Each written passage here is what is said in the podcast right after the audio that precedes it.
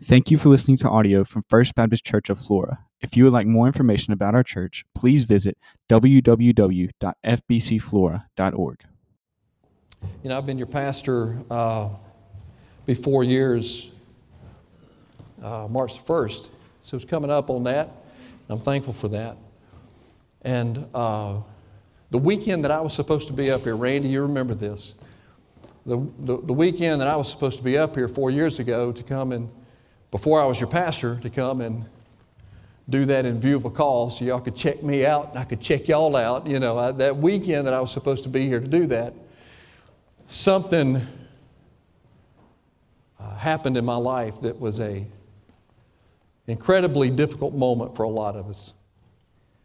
And the Friday morning of the weekend that I was supposed to come in view of a call here, Dwayne, you remember it too. Uh, my best friend, in, at Country Woods, the church I was pastoring down in Byram.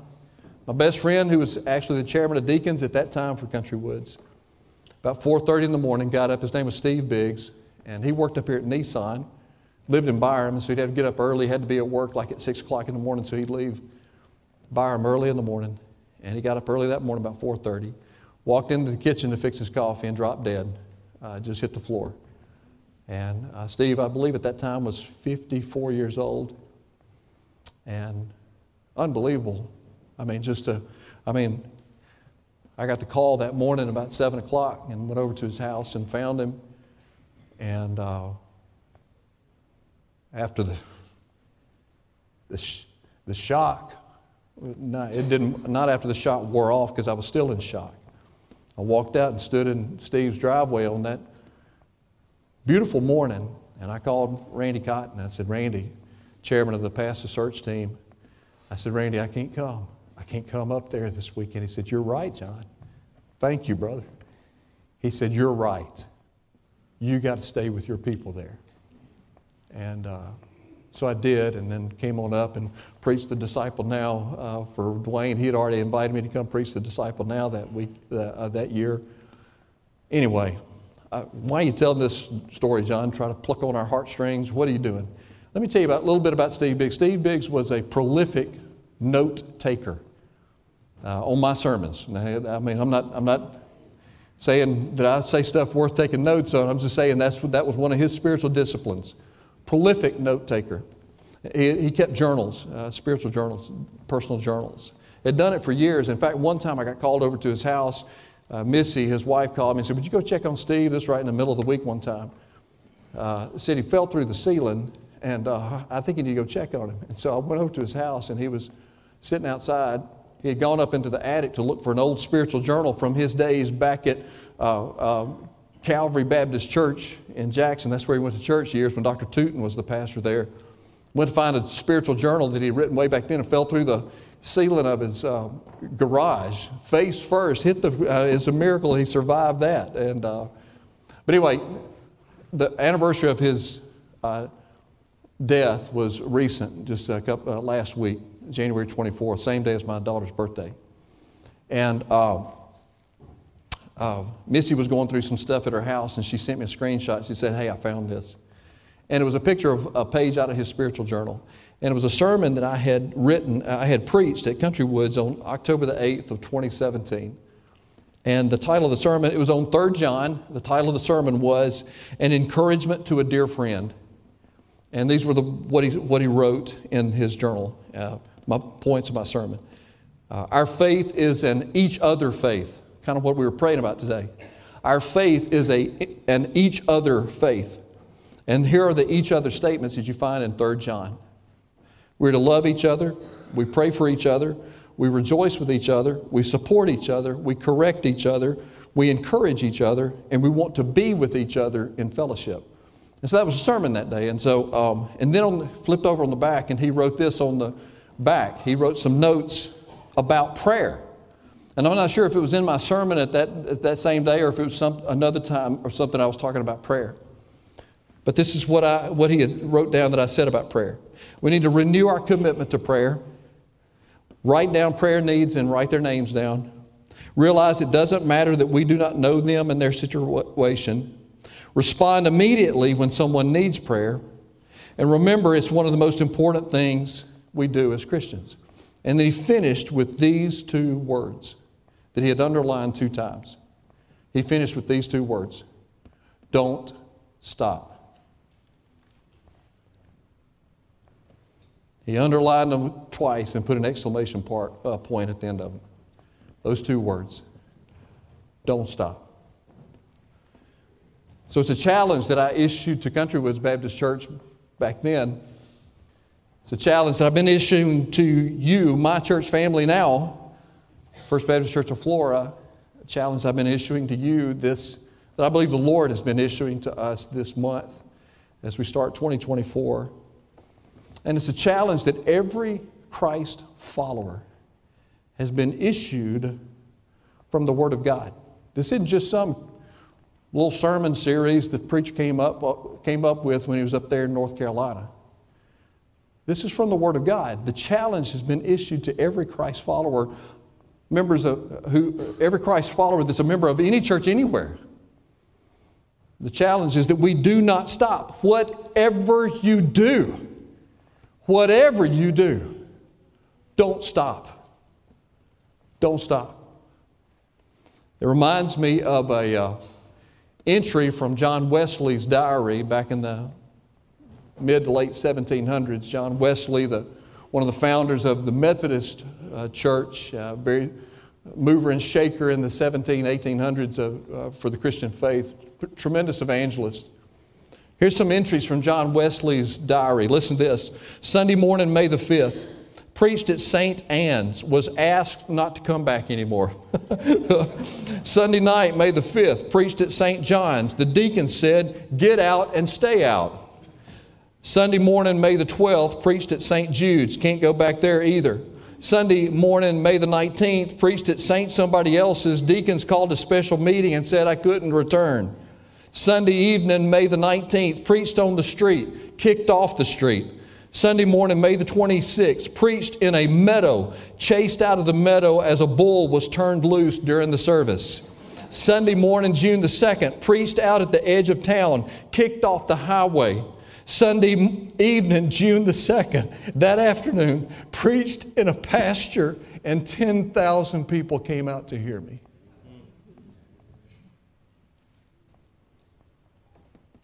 Aren't you glad he didn't stop when some stupid deacons told him to get out and stay out? Can you say stupid deacons in a, in a church service? Aren't you thankful he didn't stop? Grab your Bibles and turn to 2 Timothy chapter 2. Verses 1 through 7 It's page 995 if you don't have a copy of God's Word with you. I hope you got your own Bible with you, but if you don't, grab a Pew Bible. 2 Timothy chapter 2. We're going to read verses 1 through 7. Would you please stand for the reading of God's Word? Paul is writing to his young son in the ministry, Timothy, who was the pastor of the Ephesus church, Timothy was probably in his mid 20s when he was pastor in that church. Paul said to him, You then, my child, be strengthened by the grace that is in Christ Jesus. And what you have heard from me in the presence of many witnesses, entrust to faithful men who will be, who will be able to teach others also. Verse 3 Share in suffering share in suffering as a good soldier of Christ Jesus. No soldier gets entangled in civilian pursuits, but his aim is to please the one who enlisted him. An athlete is not crowned unless he competes according to the rules. It is the hardworking farmer who ought to have the first share of the crops. Think over what I say, for the Lord will give you understanding in everything. May God bless the reading of His word this morning. Let's go to the Lord in prayer. So, Father, I ask you right now that you will do what Paul just said and that you will give us understanding in everything today, Holy Spirit, in Jesus' name. Amen. Thanks so much. You may be seated. 2 Timothy is Paul's last recorded words uh, shortly before he was most likely beheaded by the Emperor Nero sometime probably around AD 64. Now, we don't have that in the Bible, but secular history uh, and other biblical historians say that that's probably how, when, and how Paul lost his life. That Emperor Nero had him beheaded around 64 AD, probably close to the same time that Peter was uh, executed for his faith as well. Peter, as you may remember, the historians tell us that Peter, they wanted to crucify Peter. And Peter said, Well, you can crucify me, but you got to crucify me upside down because I'm not worthy to be crucified in the same manner that my Savior was crucified. And so Paul was beheaded for the faith, gave his life uh, for the gospel, literally. And um, so he writes this, this is his last letter. And in this letter, multiple times you hear Paul saying to this young 20, mid 20s, 24, 25, 26 year old young pastor like my son, like uh, Drake Nelson that preached here last Sunday uh, in the refuge service and preached our D now, pastor up at Blackjack Baptist Church. Young guys like that. My son, that's the high school pastor at First Baptist Ridgeland. Uh, that's who Paul's talking to here. And over and over in this letter, he challenges Timothy with different words, but basically saying to Timothy, don't stop. Don't stop. Preach the word in season and out of season. That means don't stop, whether it's good times or bad times, whether things are favorable or things are not favorable. Don't you stop preaching the word. And so, over and over, we see Paul saying that to Timothy. Right there in verse 1, he even says there in verse 1 again, he says, So, Timothy, my child, you see the tenderness in his interaction with his, uh, his protege, uh, the, this young man that he's discipling.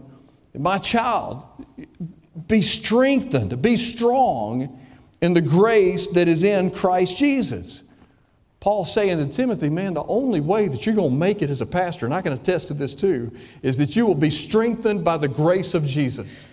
Because you ain't got no strength in your own uh, in your own strength. You don't have near enough strength. You do not have the strength to be able to do this apart from the grace of Christ Jesus. So be strengthened in that. It is Christ in us that gives us the strength to be able to do that which He has called us to. And so Paul's saying to Timothy, be strong in the grace of Christ. Paul said over in 1 Corinthians chapter 16, verses 13 and 14, he said, Be watchful, stand firm in the faith, act like men. There's a whole sermon right there. Maybe that's going to be Father's Day. But he said, Be watchful, stand firm in the faith, act like men, be strong. Let all that you do be done in love just those words of challenge and encouragement to keep on going. I mentioned it as I was praying, mentioned it as I was talking to you. Paul said in Ephesians chapter 6, verse 10, be strong in the Lord. Be strong in the Lord and in the strength of his might. Not be strong in yourself, not be strong in your seminary degrees, not be strong in the size of your church. Be strong in the Lord and in the strength of his might. God knows that we need his strength. And he, we need His strength in order for us not to stop. Because if, if our Christian life depended on, our, on us and on our strength, most of us would tap out as soon as the going got rough, and it gets rough sometimes. But we don't stop because we have his strength. So, church, be strengthened in the grace of Christ Jesus. And then, verse 2 is a verse I hope when I read that verse, you thought, I've heard Brother John say that verse before. Well, you've heard it before because we talked about it even over the course of this sermon series, 2 Timothy 2 2, the classic definition of discipleship in the New Testament. Actually preached that verse like right at a year ago uh, January 23rd of 23. If you take notes, some people write when I preach uh, different sermons, so you may have that in the margin of your Bible. I preached it a year ago. That verse was my sermon text for that sermon. And it's so important for us to understand, understand 2 Timothy 2 2. The things that you have heard from me, you then entrust to faithful people who will then teach other people. That's discipleship. It's the foundation. It's the foundation of what we do, and the foundation of discipleship is the gospel. That you know that Jesus Christ is the only way, the truth, and life. Michael mentioned that in his in talking about the verse of the, our memory verse. You will know the truth. Jesus said, I am the truth. And the foundation is the gospel. The foundation for discipleship is the gospel. Its framework is relationships. The things you've heard from me. That means you got a relationship with somebody that hears you teaching them, sharing with them, showing them the truth of Scripture. There's a relationship there. Then you take that and the relationships you have, you go give it to other people. It's the framework for discipleship is relationship and its fruit. The fruit of discipleship is disciples reproducing disciples. It's, it's, it's, it's not a program, it's a process. It's a process. It's a process of knowing the gospel, a process of living out the gospel, a process of sharing the gospel, of teaching others the gospel, and then repeating that over and over and over again as long as we have breath and are able to do that. It, means that we will be making much of Jesus from the moment of our spiritual birth to the moment we take our final breath. That's what discipleship is. So, the application for this message is that discipleship means being committed to making much of Jesus for a lifetime. A lifetime.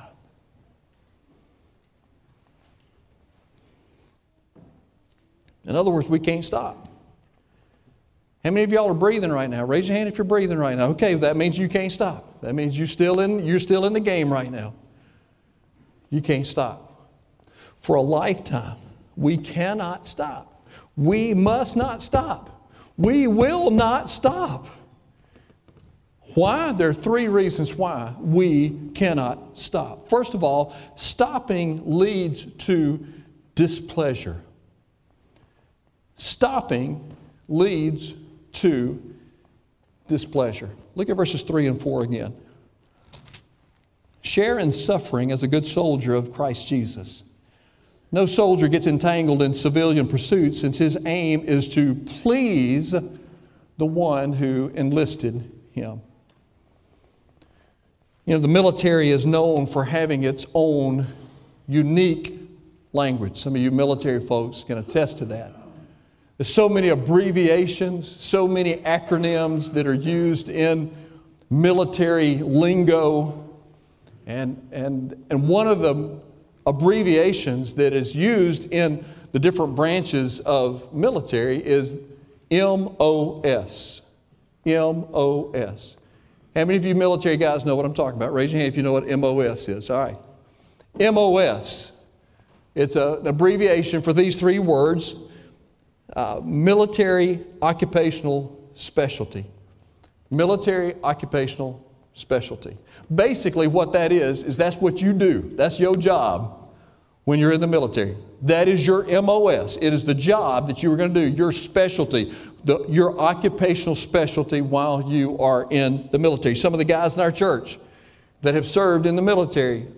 Uh, George Shepard served in the United States Air Force, and his MOS was communications in the Strategic Air Command.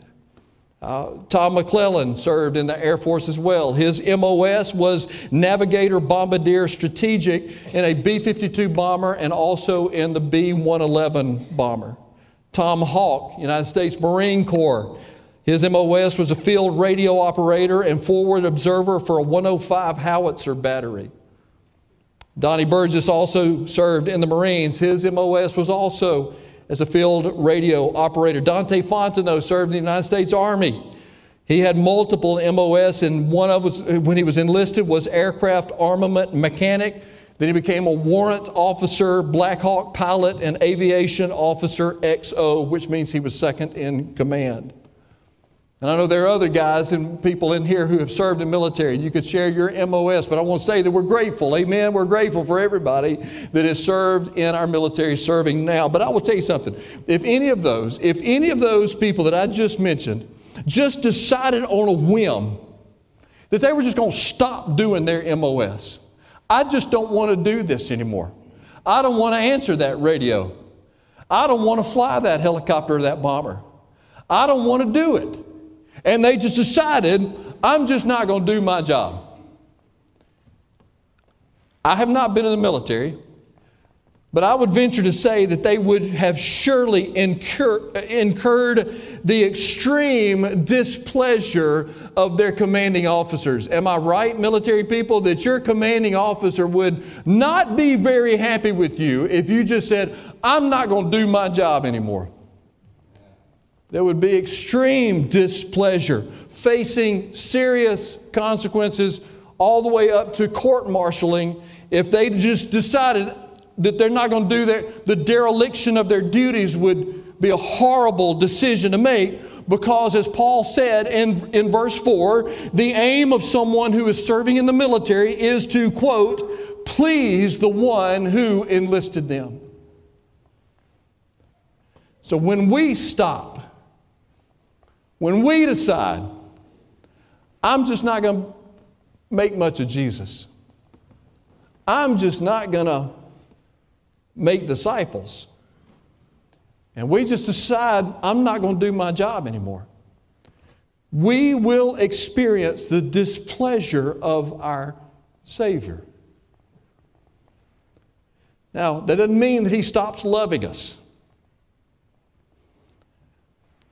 But because He does love us, He disciplines us when we offend Him by disobeying Him and discontinuing our walk with Him.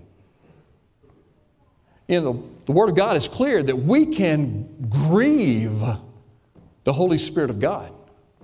We can break God's heart.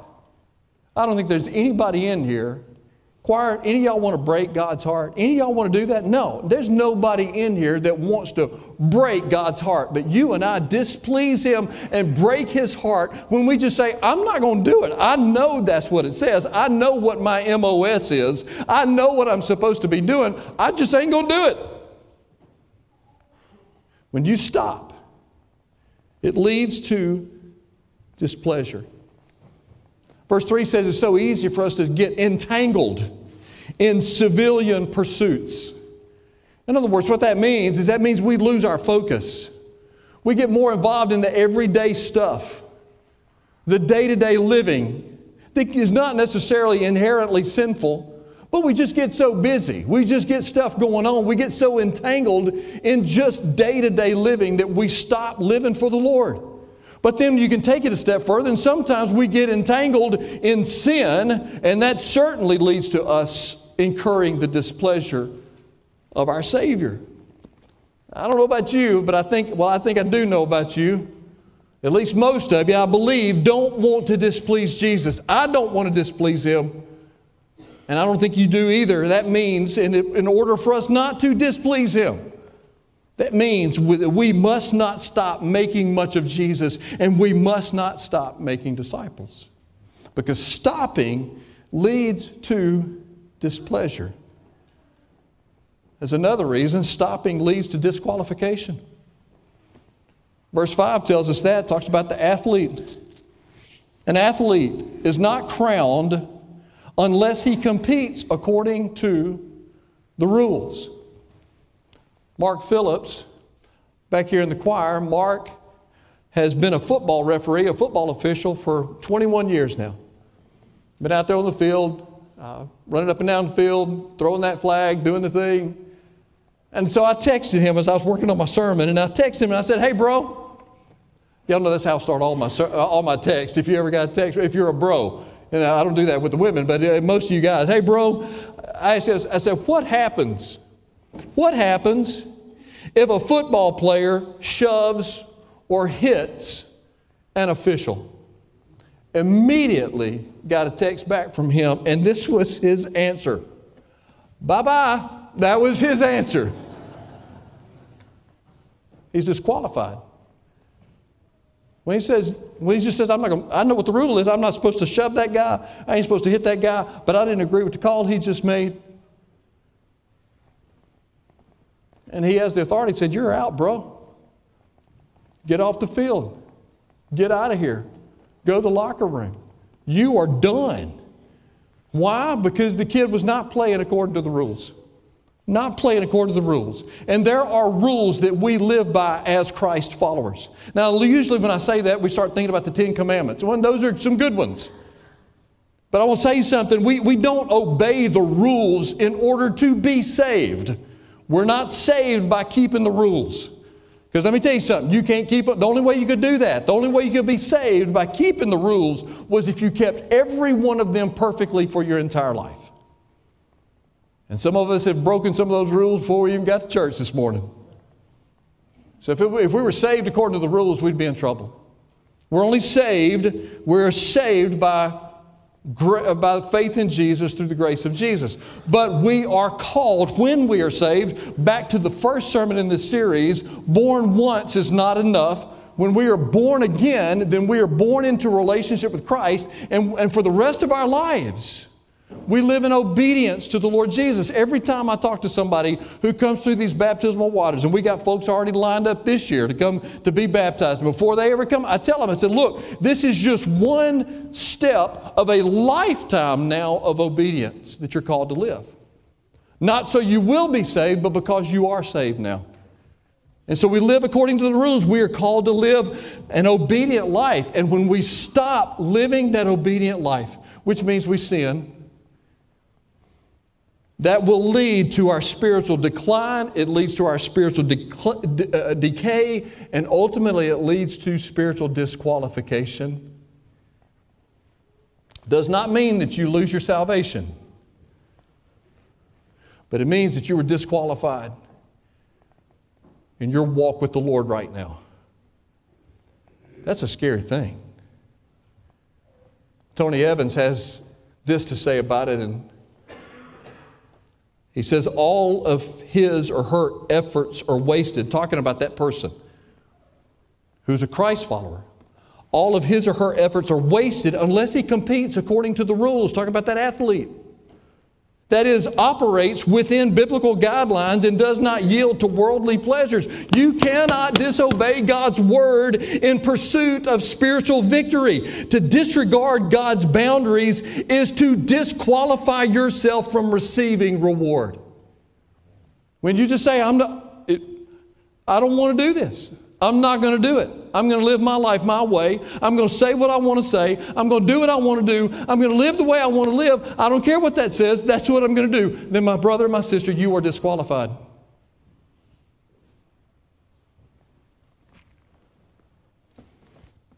Those guidelines are there to keep us safe, to keep us pointed in the right direction to keep us available to be used by the Lord in any way that He needs to use us. And to go against those guidelines disqualifies us from all of those things.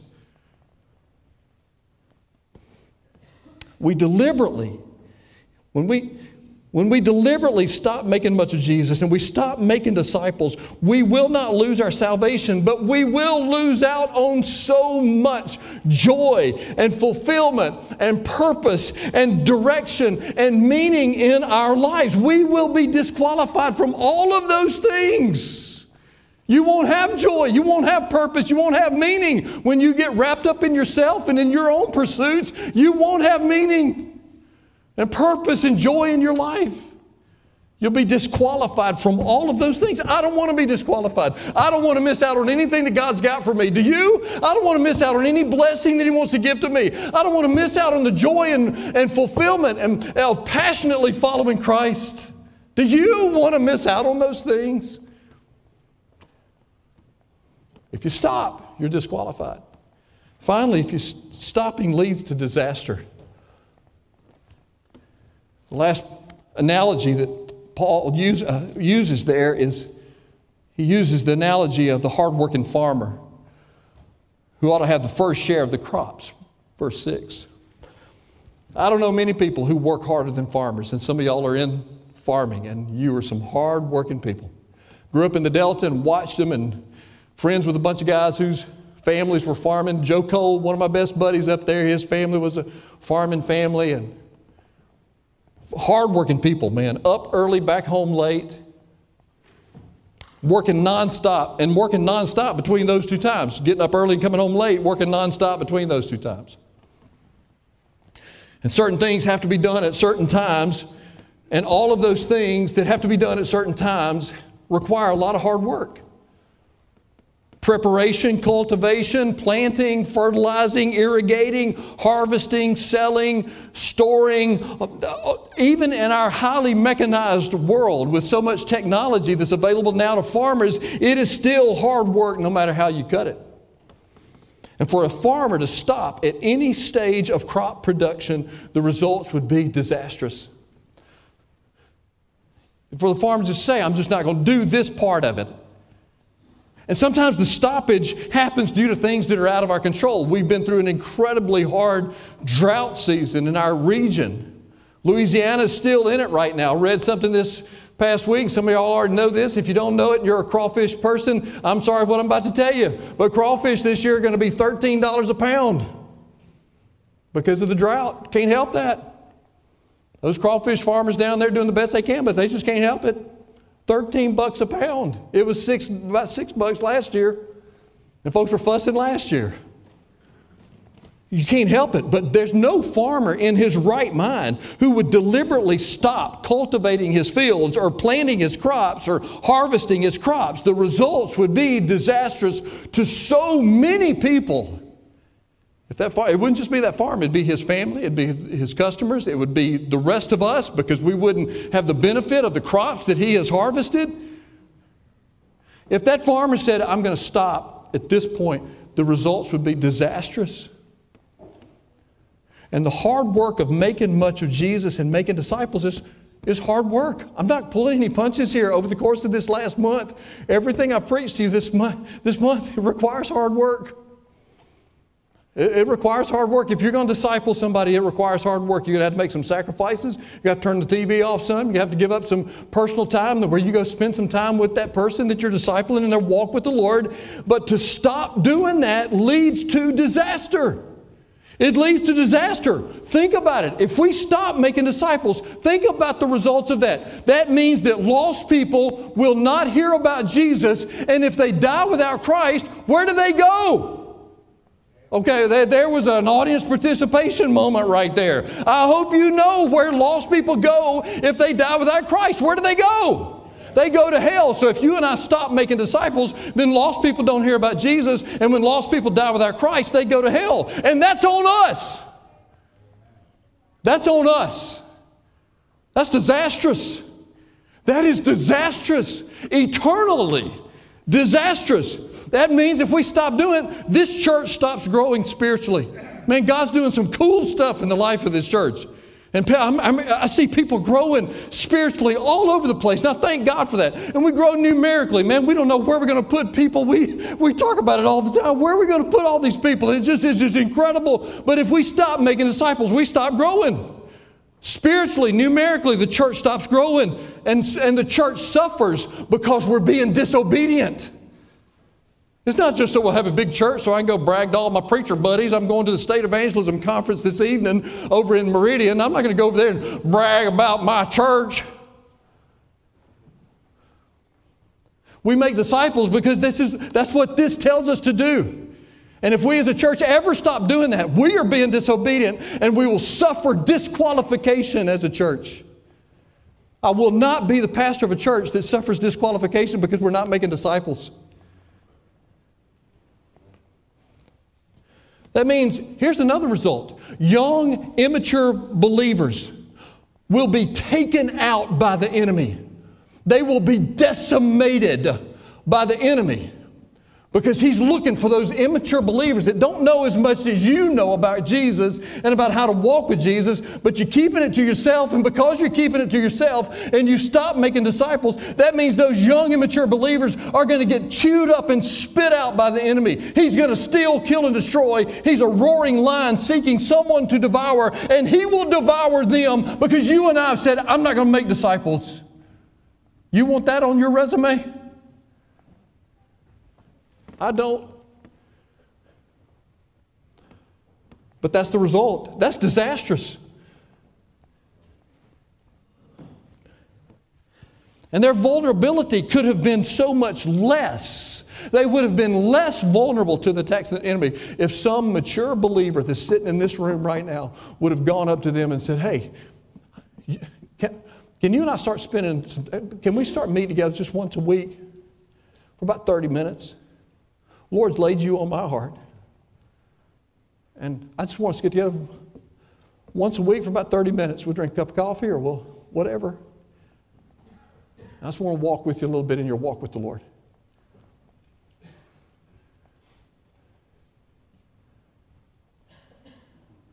We can't stop. We can't stop. I did it again, didn't I? Of course, I've done it every Sunday for four years, so y'all are used to it. So, all right, let me finish up with this illustration. So, think about a relay team that's running a race, three person relay team. Gun goes off, first, first leg, first person running the first leg, running like crazy. Makes a good pass the baton to the second person. They're running like crazy. They're doing great too. They make a great pass to the third person, last leg. This is the one's going to take it home, take it to the finish line. And that person gets the baton, they take a few steps, and they just stop and they walk out into the middle of the field and they sit down. And people go up to them and say, What is wrong with you? What are you doing? Get up and run the race. I just don't want to run anymore. I don't feel like running today. I don't want to run anymore. Are you crazy, man? The coach invested in you. The school is invested in you. Your teammates are counting on you. What are you doing just sitting here? I just don't want to run anymore. I don't want to do it anymore. One, the problem is not only does that person lose the race, but the whole team loses the race because one person said, I ain't doing it anymore. Church, if you're the one person that says, I ain't doing it, we're all going to suffer. I want you to feel the weight of that. If you and I were sitting face to face, knee to knee, toe to toe right now, and I was talking to you about this very thing, I would say that to your face. If you decide, I ain't going to do this, this whole church will suffer. Feel the weight of that. And that's why, whatever you do, don't stop. Let's pray together. Help us, God. Help us now today. Lord, help us, God. We need you today. Help us to do what you're calling us to do. Be obedient to you in Jesus' name.